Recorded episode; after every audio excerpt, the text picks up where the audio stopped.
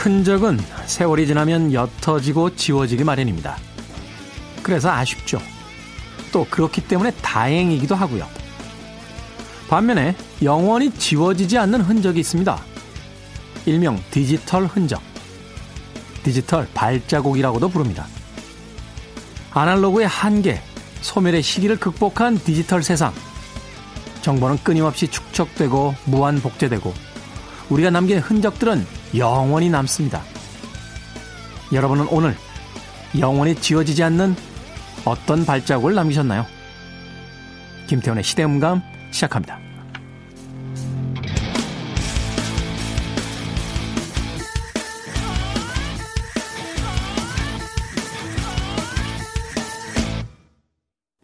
그래도 주말은 온다. 시대를 읽는 음악 감상의 시대음감 김태훈입니다. 아날로그의 시대는 소멸의 시대였죠. 뭐 자잘한 기억의 소멸 정도가 아니고요. 우리가 역사를 공부해 보다 보면은 사라진 역사, 사라진 문명, 뭐 이런 것들을 들을 때가 있습니다.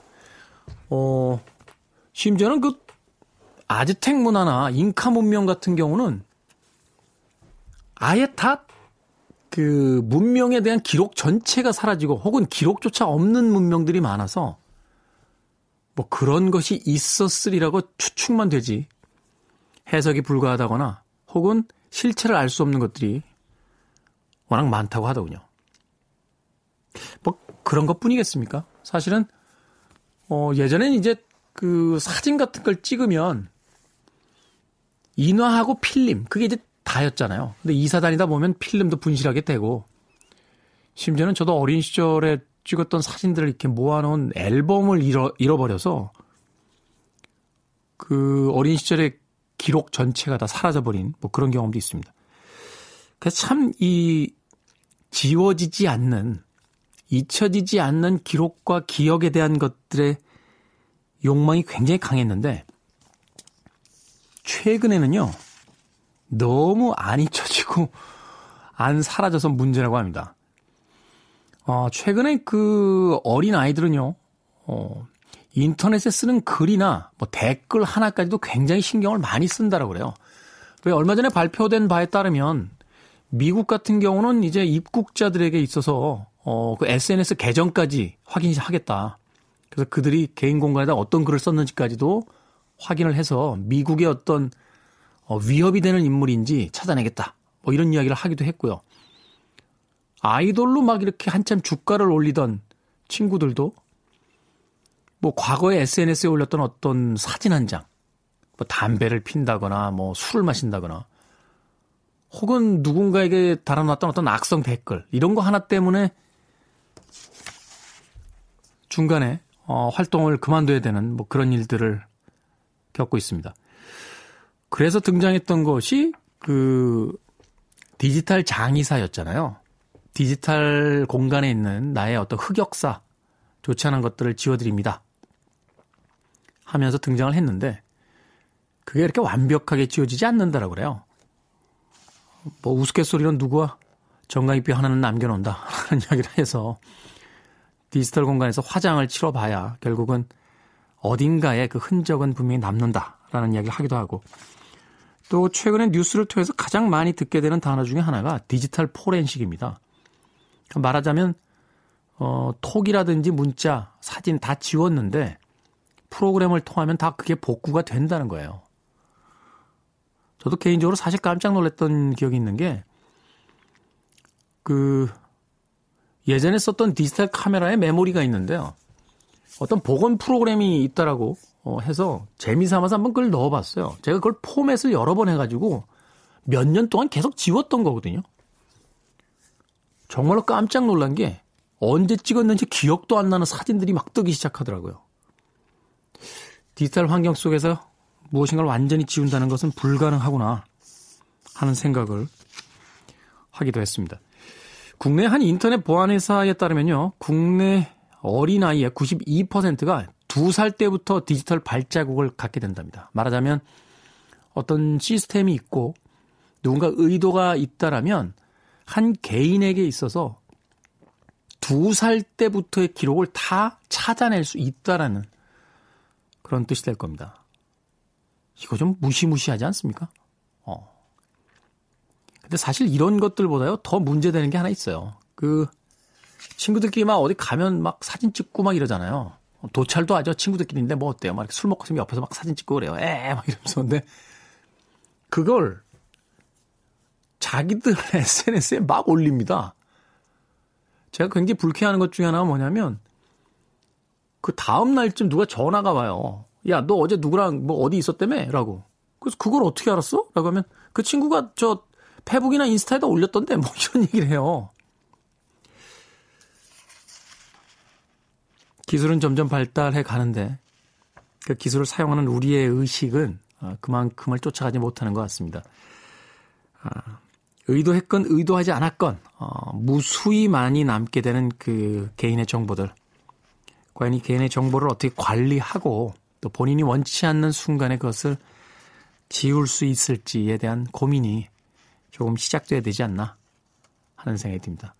아마 국가는 그런 것을 고민하지 않을 거예요. 왜냐하면 국가는 모든 것을 통제하고 싶어 하기 때문입니다.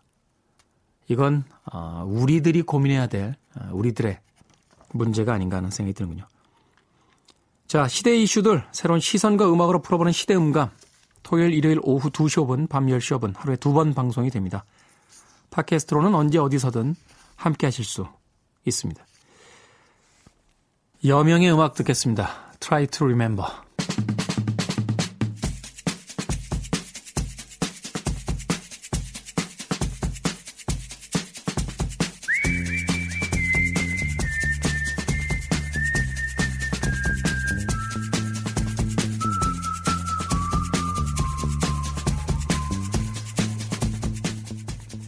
한 주간 사람들이 많이 본 뉴스 그리고 많이 봐야 하는 뉴스를 소개합니다.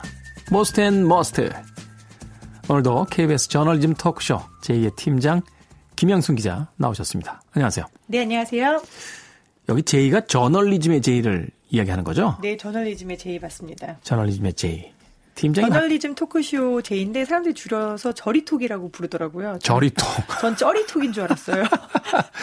요새 하여튼 말줄임말이 참 인기예요. 어, 인기인데 어, 뭐 나이 드신 분들은 이런 표현들 별로 안 좋아하십니다만 제가 언젠가 그 한글 하시는 분들하고 한글 협회에 계신 분들하고 사석에서 그런 이야기를 했었는데 그게 역설적으로 이 한글의 위대함이 아니냐 세종대왕의 그 말을 줄여도 의미가 통하고 맞아요. 세상에 그 급변하는 사회에서의 모든 현상들을 순식간에 그 조어로서 만들어내고 하는 거 보면 참 한글의 위대성이라는 게 요새처럼 전 그 느껴지는 순간이 없는 것 같다라는 이야기를 하거든요.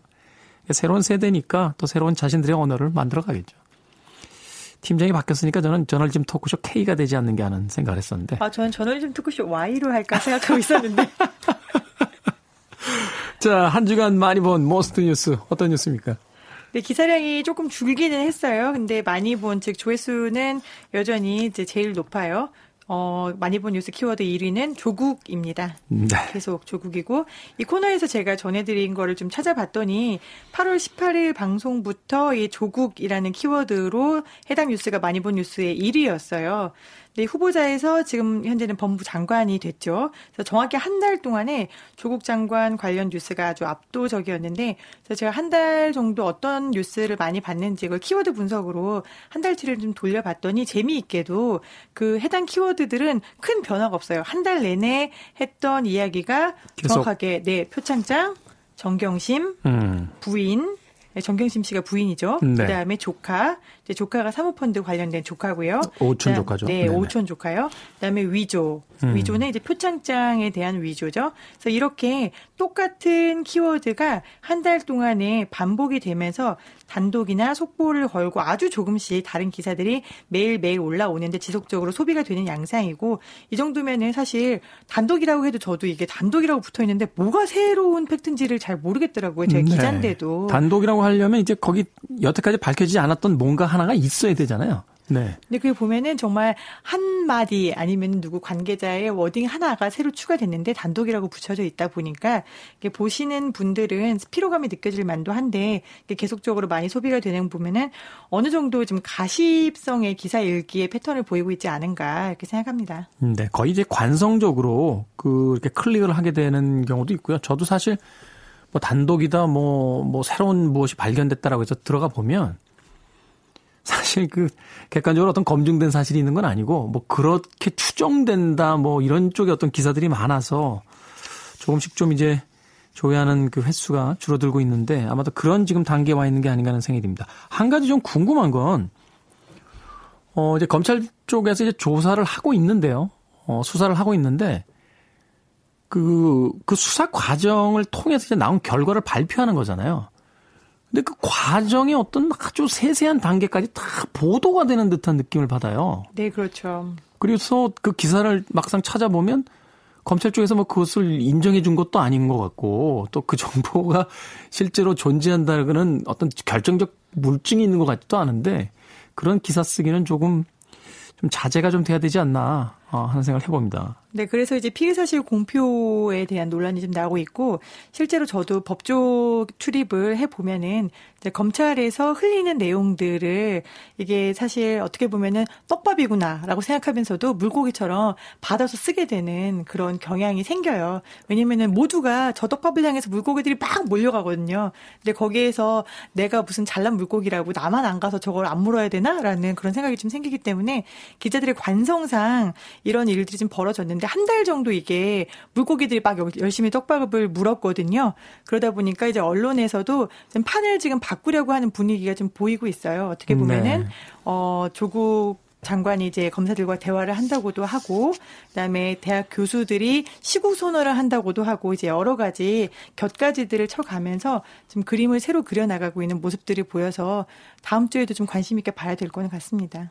일단은 저는 이 조국 그 장관 관련한 기사에 대해서는 그 뭐 정치적인 색깔을 떠나서 어 국민의 알 권리라는 측면에서 분명히 조사되는 부분들이 보도가 되는 것도 맞다라고 생각을 합니다만 결국은 이게 보도의 어떤 정의나 진실성에 대한 문제라기보다는 정치적인 그 어, 입장이 작용했다는 건 분명한 팩트가 아닐까 하는 또 생각을 해보게 됩니다.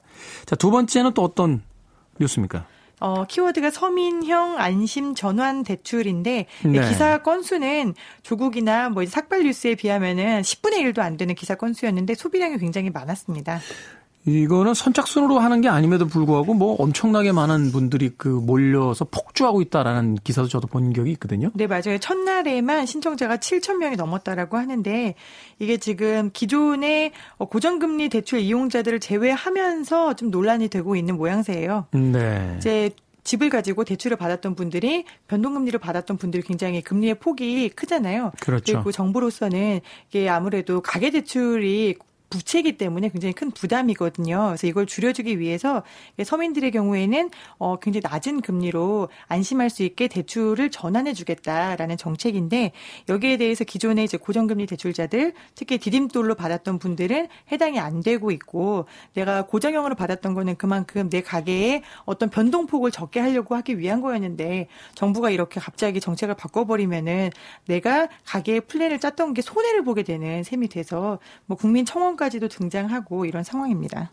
사실 우리 사회가 참 복잡하게 얽혀 있기 때문에 정치적인 어떤 이, 그, 이 구호들처럼 뭐 두 부분, 세 부분으로 확실하게 나눠지질 않잖아요. 그러다 보니까 이 정책 하나를 입안할 때도 참 복잡할 것 같아요. 그렇죠?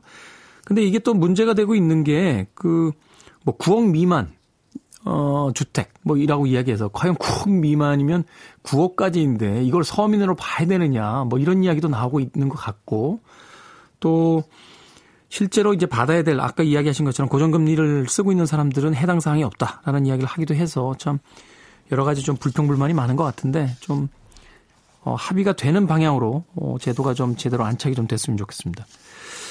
자, 음, 또 있습니까? 네, 그리고 이제 굉장히 오랫동안 미제 사건이었죠.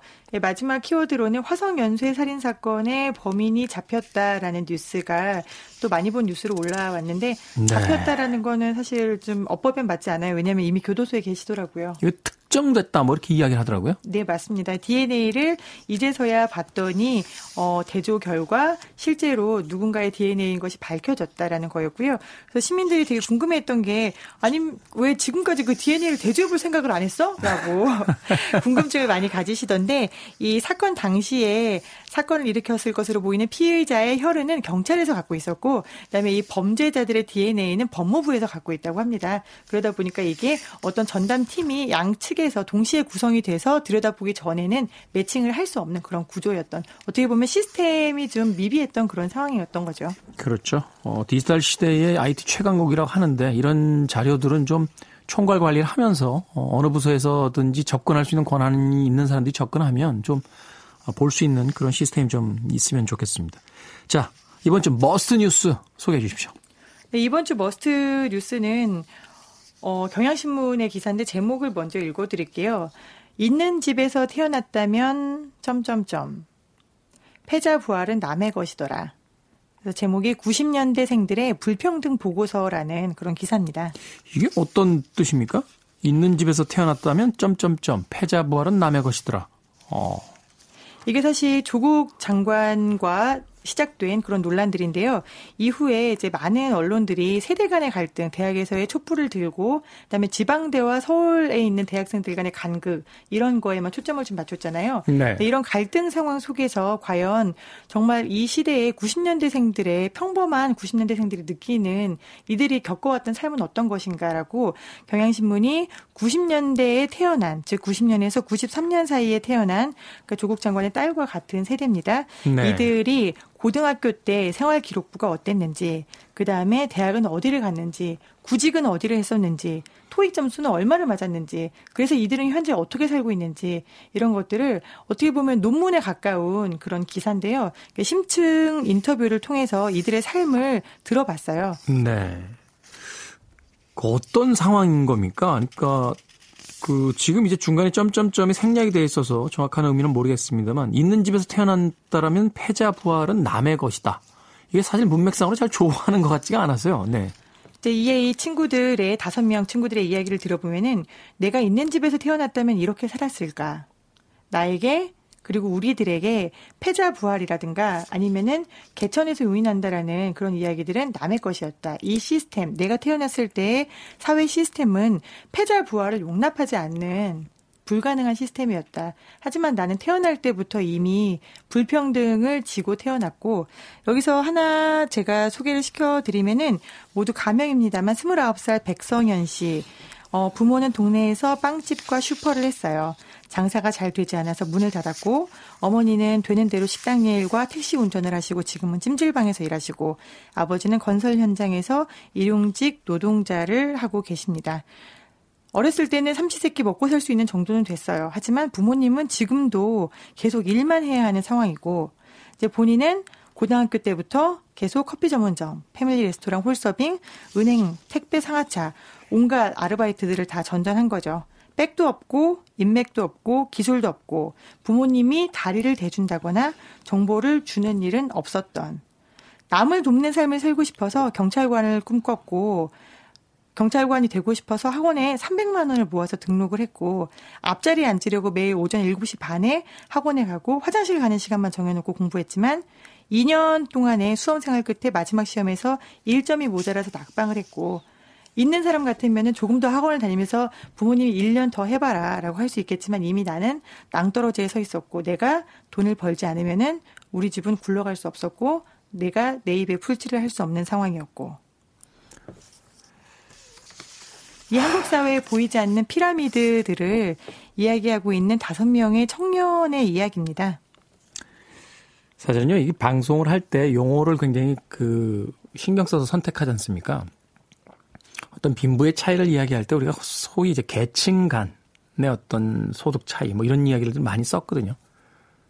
근데 최근에 와서는 계급이란 단어를 쓰는 것이 더 맞지 않나라는 생각이 드는 음, 그런 대목들이 있습니다. 어, 계급이라는 건 사실 봉건주의 시대의 단어인데 우리 헌법에서 이야기하듯이 대한민국은 분명히 민주공화국인데 왜 공화국에서 이 봉건 시대의 계급이란 단어가 다시 등장을 해야만 하는지 특권이란 단어가 다시 등장을 해야만 하는지에 대해서 참 기성세대 한 명으로서 할 얘기가 없네요. 어, 이 부분은 어, 이제부터 논의가 어, 다시 시작돼야 되는 부분이 아닌가 하는 생각이 듭니다. 지금까지는 단순하게 사회적 빈부격차에 대한 이야기를 그냥 아, 우리 사회가 여러 가지 아, 좋은 점도 있어. 하지만 뭐 그런 부분도 좀 있지라는 쪽으로 그 애써 눈 감고 치부해버렸다라면 이제는 이 문제를 좀 전면에다 내세워서 이거는 뭐 국가적으로 사회적으로 이제 고민에 빠져야 될 시기가 온 게 아닌가 하는 또 생각이 드네요. 네. 제가 이 다섯 명의 심층 인터뷰를 한 경향신문의 기사를 가져온 이유는 우리가 사실 지금까지는 모두를 어떻게 보면 집단으로 퉁쳐서 정책을 만들어 왔거든요. 청년 세대, 사포 세대, 뭐 어떤 세대 이렇게 나누어서 그 집단이 하나의 생각과 하나의 결을 가지고 있을 거라고 규정을 하고 그에 따른 정책 뭐 정말 어 사다리라든가 디딤돌이라든가 여러 가지의 정책을 만들어 왔는데 지금 우리가 조국 장관 이후에 느껴지는 젊은 세대들의 어떤 생각들이나 사연들은 굉장히 결이 예전과는 많이 달라졌어요. 하나의 집단으로 볼 수 있는 것들이 많이 사라지고 개개인이 느끼고 있는 박탈감이나 개개인이 올라갈 수 없는 실제적으로 시스템에서 갇혀버린 그런 상황들이 많이 드러나고 있는데 정부에서는 여전히 이들을 뭐 사포 세대라든가 아니면은 취준생이라든가 하나의 그룹으로 뭉뚱그려서 생각을 하고 있는 것 같아요. 네, 하나하나씩 심층 인터뷰를 해본 사연들을 보고 결국에는 개인에게 맞춤형으로 정책이라든가 아니면 인식이라든가 미디어라든가 이런 게 좀 접근이 돼야 되지 않을까. 그래서 경향신문이 어떻게 보면은 좀 신선한 시도를 했는데 저희도 KBS에서도 청년 세대를 많이 집단화하고 있거든요. 근데 이들은 하나의 집단이 아니라는 지방대 출신, 뭐 고졸 이런 집단이 아니라는 거를 좀 생각을 해봐야 할 것 같습니다. 네. 뭐, 최근에 여러 정치적 사회적 이슈에 따라서도 그 대학별, 지역별 어떤 그 온도차가 생기는 걸 봤을 때 우리가 너무 편의적으로 그냥 젊은 세대, 요새 아이들이라고 어, 쉽게 어, 그 그룹화 시켜버린 게 아닌가 하는 생각이 듭니다. 좀 더 면밀하게 우리가 좀 이해하려고 드는 노력이 좀 있어야 될 것 같습니다. 자, 한 주간에 많이 본 뉴스, 봐야 하는 뉴스, Most and Must. 오늘도 KBS 저널리즘 토크쇼 팀장 김양순 기자와 함께했습니다. 고맙습니다. 감사합니다. 비틀스의 A Hard Day's Night.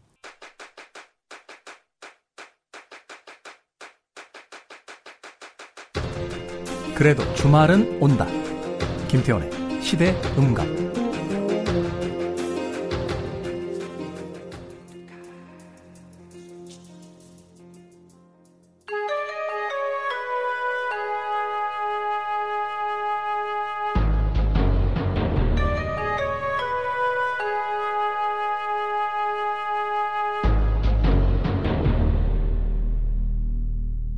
변호사 D의 헌신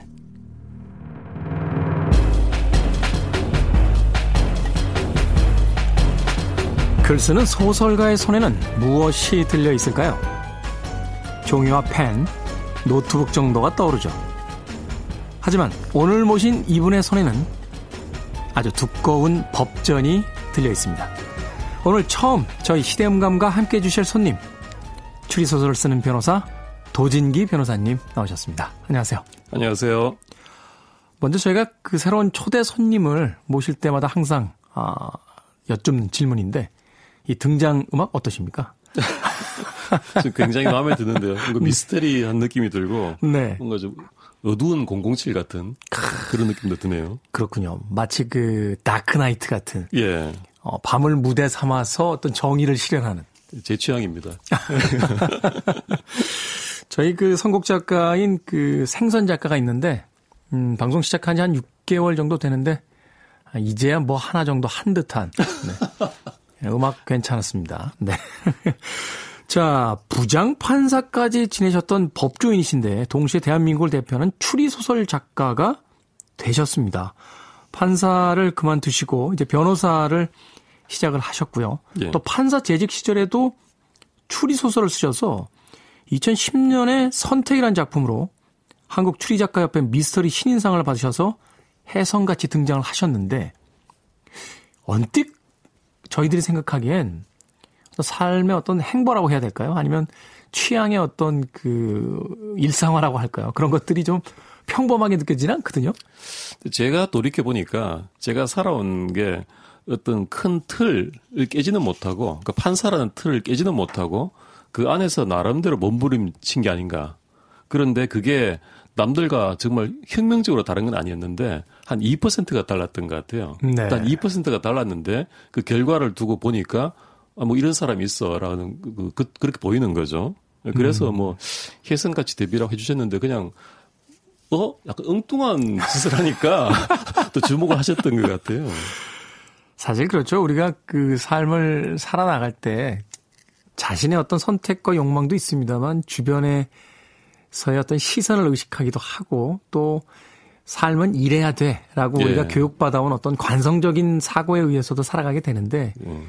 이제 그것들을 깨뜨리고 이제 본연의 어떤 욕망에 충실했을 때, 나의 어떤 기준에 충실했을 때 남들이 보기엔 조금 어색하거나 이상하게 보일 수 있는 뭐 그런 부분들도 있겠네요, 분명히.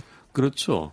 그 저 같은 경우는 판사를 되게 좋아했습니다. 근데 그냥 네. 저희 절반이 좋아했던 거고 또 다른 나머지 저희 절반은 좀 자유를 또 상상력의 세계를 갈망했었거든요. 근데 그 절반의 세계가 저를 글을 쓰게끔 인도를 했던 것 같고 남들이 보기에는 저 사람 왜 저래라고 했는데 저는 뭐 좀 순진해서 그랬었는지 모르겠습니다만 판사가 왜 그래라는 생각을 하기보다는 판사는 왜 안 돼라는 생각을 좀 더 했던 것 같아요. 아. 그래서 판사는 왜 쓰면 안 되고 내가 하고 싶은 걸 해서는 안 되지 이런 생각으로 살았는데 그게 밖에서 보기에는 좀 별난 사람으로 비쳤던 것 같습니다. 네. 그렇게 판사 시절에 소설을 쓰셨고 이후에 이제 변호사가 되시면서 오늘 코너명에 예, 합당한 아,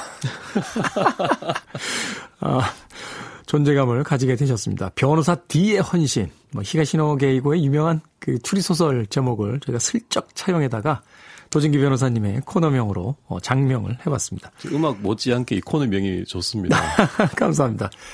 자, 이 본격적인 이야기를 시작하기 아, 앞서서 아마도 여러분들 최근에 가장 화제가 되고 있는 정치면을 제외한 다른 뉴스라고 한다면 이 뉴스가 아닐까 하는 생각이 듭니다. 어, 이 뉴스가 얼마나 그 파급 효과가 컸냐면요. 최근에요. 케이블 TV의 한 영화 채널에 급하게 공지가 올라왔습니다. 편성 변경 안내. 12시 20분에 방영 예정이던 곡성을 영화 살인의 추억으로 금일 방송 예정이던 곡성이 살인의 추억으로 편성 변경되었습니다. 시청에 참고 바랍니다. 라고 공고가 올라왔습니다. 웃을 일은 아닙니다. 이게 워낙 무시무시한 또 한 시대의 사회를 뒤흔들었던 그런 사건이었기 때문에 자, 영화 살인의 추억으로 잘 알려진 화성 연쇄 살인 사건의 그 용의자가 지금 특정됐죠? 예. 네. 이 사건 사건에 대해서 알고 계신 분들 아마도 연배가 한 4, 50대 정도는 되신 분들이지 않을까 하는 생각이 들고 20, 30대 같은 경우는 사실 들어본 분들도 계실 거고 혹은 조금 생소하다 이렇게 느끼시는 분들도 계실 것 같거든요. 예. 간략하게 사건에 대한 소재, 소개와 이 화성 연쇄 살인 사건의 용의자가 특정됐다는 것이 갖는 어떤 어, 지금의 의미 같은 것들 네, 좀 소개를 좀 해주시죠. 예, 사실 저도 그렇고 우리 저 김태원 선생님도 그렇고 아마 이게 생생하실 거예요. 저도 이 86년, 87년도에 뉴스를 틀면 또, 또 살인 사건이 화성에서 일어났습니다. 이런 걸 많이 접했거든요. 그래서 네. 사람들이 그때마다 경악을 하고 그랬었는데 경기도 화성, 특히 태안읍 일대를 중심으로 연쇄 살인이 일어났던 겁니다. 네. 그게 86년부터 91년까지 약 5년에 걸쳐서 10건의 연쇄 살인이 일어났어요. 피해 대상자는 전부 젊은 여성이었고, 아, 할머니도 있습니다만, 네. 여성이었고, 네. 전부 그 대부분이 그 성적인 범행을 당하고 나체로 그 목이 졸린 채 수풀이나 뭐 논두리 이런 데서 발견이 됐어요. 그래서 그 사건이 발생했던 지역을 그 중심으로 화성 연쇄 살인 사건이라는 이름이 전부터 붙었죠. 그렇죠. 사실 이 살인 사건이 굉장히 그 화제가 됐던 것이 뭐냐면 일단은 계속해서 연쇄적으로 사건들이 발생을 하기 시작했고 범인에 대한 어떤 특별한 그 이제 추측해 볼 수 있는 증거조차도 그렇게 많이 등장을 하지 못했고 그래서 미궁에 빠졌고 더군다나 당시로서 뭐 지금도 굉장히 잔혹하게 느껴집니다만 그 당시로서는 굉장히 그 충격적인 어떤 잔혹한 살해 수법들, 뭐 대담한 범행들 뭐 이런 것들이 있었기 때문인데 그렇죠. 당시 이제 수사가 난항을 겪게 됐던 어떤 이유가 있나요? 기본적으로는 당시에 기술이 좀 많이 미흡했습니다. 지금 같으면요. 바로 1회 내지 뭐 늦어도 2회 안에 검거가 됐을 거예요. 왜냐하면 네. 현장이 이 범인이 좀 어설펐거든요. 뭐 담배 공초를 남기기도 하고 뭐 발자국을 남기기도 하고요. 또 심지어 목격자도 나왔습니다. 7차 정도 가면. 그런데 지금 같으면 버스 같은 데 CCTV가 다 달려있기 때문에 이 사람이 뭐 외딴 데서 범행을 했다 하더라도 바로 들통이 났을 텐데 그 당시엔 CCTV가 버스는 물론이고 또 이 지역에 또 약간 시골이었기 때문에 없었죠. 게다가 현장에 그 DNA 같은 것들이 남겨졌는데 그 당시는 사실 86년이 처음 시작이었거든요. 네. 이 DNA 수사란 게 전 세계적으로 시작된 게 86년이에요. 영국에서. 아. 그 그때만 해도 지금은 DNA 수사라고 하면 당연한 것으로 여겨지는데 그때 처음 생긴 겁니다. 그러다 보니까 힘들었던 거예요. 그래서 88년도 정도에 우리나라에도 처음 이제 국과수에서 DNA 수사를 개시를 한 거예요. 그러다 보니까 좀 시행착오도 있었고 또 DNA를 가지고 우리나라는 그때 좀 기술이 딸려서 일본에 보냈는데 네. 일본도 기술이 안 됐던 거예요. 검출이 안 됐던 겁니다. 그래서 이렇게 길어졌어요. 사실 그 살인의 추억이라는 영화를 보면 거기서 그 DNA 자료를 그 받아보는 그 과정이 나오는데 그 터널 앞에서 이제 그 송강호 씨가 아, 용의자로 추정되는 한 젊은 남자를 이제 잡고서 그걸 이제 받아보게 되는데 그 보고서가 이제 국내에서 온 게 아니라 해외에서 이렇게 온 거로 이렇게 돼 있잖아요. 그렇죠. 그러니까 그만큼 우리나라의 그 당시의 과학 그 수사의 어떤 수준이 지금만큼 되지 못했기 때문에 사실은 좀 안타깝게 어, 범인을 검거하지 못했다 이렇게 볼 수 있는 거군요. 네, 그렇죠. 그때는 어, 투입된 경찰관의 연 200만 명이라고 그러지 않습니까? 그러니까요. 근데 그 이렇게 인력을 투입을 하면서도 범인을 못 잡았다는 게 그만큼 좀 안타깝죠. 기술이 있었더라면 일찍 잡았을 텐데. 음. 영화에 묘사된 그 부분도 사실은 실제 있었던 그 팩트거든요. 네. 그 당시에 그 엉뚱한 사람을 경찰이 잡아다가 이제 하도 답답하니까 좀 자백을 족쳤던가 봐요. 당시에 좀 그런 일들이 좀 있었죠. 이렇게 왜 그 그냥 뭐 증거고 뭐고 그냥 욱박질러서 이제 그 범행 자백을 받는. 그렇죠. 그냥 형사의 감으로 얘가 좀 의심스럽다 싶으면 바로 그 다음부터는 자백 받는 절차로 들어가는 거죠. 그 과정에서 상당한 무력이 동반되기도 했고. 네. 그래서 그 과정에서 그 윤모 씨가 처음에는 자백까지 했어요. 네. 얼마나 경, 형사들이 다 그쳤으면 허위 자백을 했겠습니까? 아니, 얼마나 다 그쳤으면 그래 사람을 죽였다라는 허, 그 거짓 고백을 할 정도면 네. 그이 경찰이 하도 이제 떠밀리다 보니까 무리했죠. 많이 무리했는데 근데 이 사람이 자백까지 했는데 그 DNA를 받아 보니까 아닌 거예요. 그래서 석방이 됐는데 그게 영화에서 이제 마지막에 박해일 씨가 그 역할을 한 거죠. 네. 그래서 DNA를 보니까 아니어서 터널 안으로 사라지는 것으로 묘사가 됐었습니다. 사실 영화에서의 어떤 이야기는 단순하게 그 연쇄 살인범을 찾는 이야기에서 그치는 게 아니라 그 어두운 터널이 이제 상징하는 것처럼 그 80년대가 음. 가지고 있었던 우리의 어떤 정치사 사회상의 그 어두운 그한 네. 단면 그리고 거기서 논리나 상식이 아닌 어떤 욱박지름과 그 강압된 공권력 거기에서 희생되는 사람들 뭐 이런 어떤 복합적인 이야기들이 있었던 건데 사실 우리에게 이 화성 연쇄 살인 사건은 어 영원히 풀리지 않을 그 미제 사건으로 남는 것으로서 거의 이제 단념하고 있던 이 시, 시기에 그렇죠. 어떻게 다시 용의자가 특정이 되게 된 겁니까? 결국은 기술 발전이 이루어낸 겁니다. DNA 그 추출 기술이 발전을 해서요. 그동안에 현장에서 눈에 보이는 정도의 DNA 같은 것들은 이미 일본에 보내고 이렇게 검사를 하는 과정에서 멸실력을 사라졌어요. 네. 그런데 새로 DNA를 추출하는 기술이 나온 거죠. 아. 그래서 특히 이제 이번에 그 최초 검출된 9차 현장에 있던 그 여중생 그 피살자의 옷에서 DNA를 검출해낸 겁니다. 정확히 말하자면 그 옷의 허리 부분에 있던 그 용의자의 땀에서 DNA를 뽑아낸 거예요. 그 기술이 이번에 그 이루어낸 거죠. 그래서 국가수에서 대조해 보니까 기존에 수감되어 있던 강력 범죄자들의 DNA 데이터베이스가 있습니다. 그걸 돌려보니까 일치를 한 거예요. 그, 그 사람이 이번에 특정된 겁니다. 이미 범죄를 저지른 사람들에게서 이제 그 채집되어 있던 그 DNA 샘플과 대조를 해봤더니 말하자면 그 환성 연쇄 살인 사건의 그 이번에 특정된 그 용의자가 그 이후에 기타 어떤 범죄라든지 이런 걸 저지르지 않아서 그 교도소라든지 이런 데 수감되지 않았다라면 결국 또 미제로 남을 수도 있는 그런 사건이었던 거네요. 그렇죠. 그 범행을 안 저질렀더라면 수감되지 않았더라면 영구 미제로 갔겠죠. 왜냐하면 이 DNA 채취라는 것이 전 국민을 상대로 하는 것이 아니고 네. 그 특정한 강력 범죄, 살인이나 성폭행 이런 종류의 그 재소자들이나 그 전과자들을 상대로 그, 그 추출하는 거거든요. 그래 그런 사람들이어야만 DNA를 뽑을 수 있는데 뭐 어쨌든 우리 입장에서 다행이게도 이 사람이 그 교도소에서 강력 범죄로 무기수로 형을 살고 있었죠. 그래서 그 DNA가 추출이 되어 있었던 겁니다. 네. 미국 사회 같은 어떤 그 이 연쇄살인범들이 굉장히 많은 나라에서의 어떤 일례들을 보면 뭐 블랙달리아나 조디악처럼 여전히 이제 미제로 남아있고 잡히지 않은 그 범인들이 있잖아요. 예. 근데 어느 순간부터 연쇄살인이 이제 멈추게 되는 시점이 오게 되는데 제가 영화라든지 소설에서 참 인상적으로 그 봤던 대목이 뭐냐면 연쇄 살인범들은 결코 그 잡히지 않는 이상 범죄를 멈출 수가 없다. 네. 그런데 그 범죄가 사라진다는 건 둘 중에 하나다. 죽었거나 아니면 잡혀 있거나.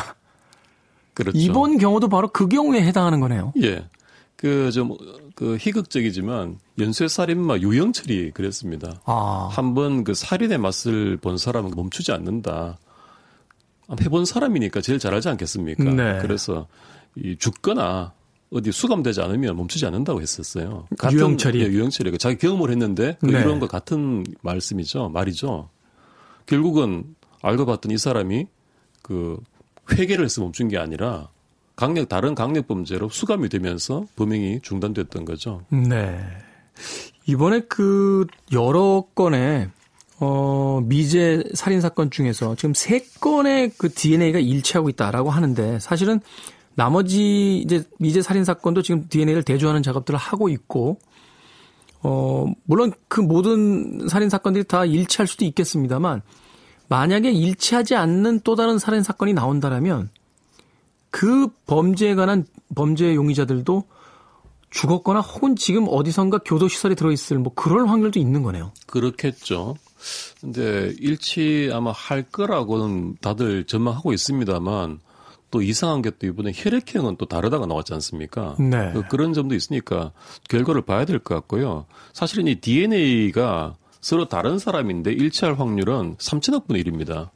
근데 이게 세 사건에서 나왔다는 것은 그냥 맞다는 얘기거든요. 이 사람 범인이. 그렇지. 이게 세 사건이면 더하기로 9천억이 아니라 이게 저 순열이 달라지니까 이건 거의 무한대의 숫자가 나오는 거잖아요. 그렇죠. 거의 제곱 제곱이니까 네. 뭐알 수 없는 수준의 숫자가 나오는 건데 그 다른 사건에서 다른 DNA가 나온다면 뭐 다른 범인이 그 약간 비슷한 범행을 저질렀던 얘기니까 또 더 쇼킹한 결론이 되겠죠. 네. 저도 뉴스를 살펴봤더니 뭐 한 두 건 정도에서는 모방범일 가능성도 있고 혹은 다른 범죄자일 가능성도 있다라는 이야기가 나오기도 했었으니까요. 예. 어찌됐건 이번 사건을 계기로 해서 조금 그 미제로 남아있던 많은 사건들이 좀 해결이 되면서 어, 좀 답답했던 마음이라든지 혹은 그 불안했던 마음을 좀 해소할 수 있는 그런 좀 계기가 됐으면 좋겠다 하는 생각을 좀 해보게 됩니다. 어, 한 가지만 좀 짧게 어, 더 여쭤보고 싶습니다. 이번 그 연쇄살인 사건 용의자 특정이 되면서 그 다시 한번 여론에서 이제 그 나왔던 이야기가 어, 강력범죄 한에서는 그 공소시효를 완전히 철폐해야 된다라는 이야기들을 계속해서 하고 있거든요. 예. 제가 좀 헷갈렸던 게 아직 철폐가 안 된 건가요? 그리고 또 하나는 제가 알고 있기로 공소시효라는 게 강력 범죄자들이 뭐 10년, 15년 정도 되면 뭐 마음고생을 했기 때문에 그냥 놔준다 이런 개념이 아니라 공권력을 좀 효율적으로 쓰기 위해서 만들어진 제도다 이렇게 이해를 하고 있었는데 예. 그두 가지에 대해서 조금만 더 설명을 해 주십시오. 그 기본적으로 공소시효 제도는 우리 정의감에는 맞지가 않죠. 그 왜 이런 제도가 있냐? 형사소송법의 설명은 그렇습니다. 첫째, 그뭐 말씀하셨듯이 그 정도 오래 했으면 뭐 자연스럽게 벌 받은 거 아니냐 고생 마음 고생하면서 그런 것도 있고 두 번째는 또 언제까지 이렇게 미제 사건에 공권력이 매달릴 수 있겠느냐 또 다른 현재 일어나는 사건들에도 집중해야 되지 않느냐 자원의 배분 문제에서 그렇다는 것이고 그다음 세 번째가 제일 큰 건데 그렇게 오래 지나면 이제 증거가 뭐가 남아 있겠냐 이거죠. 그렇죠. 그게 컸던 건데 이게 왜 공소시효들이 있는데 좀 더 근본적으로는 이 정의보다는 질서 때문입니다. 네. 법이 지향하는 또 다른 가치죠, 그게.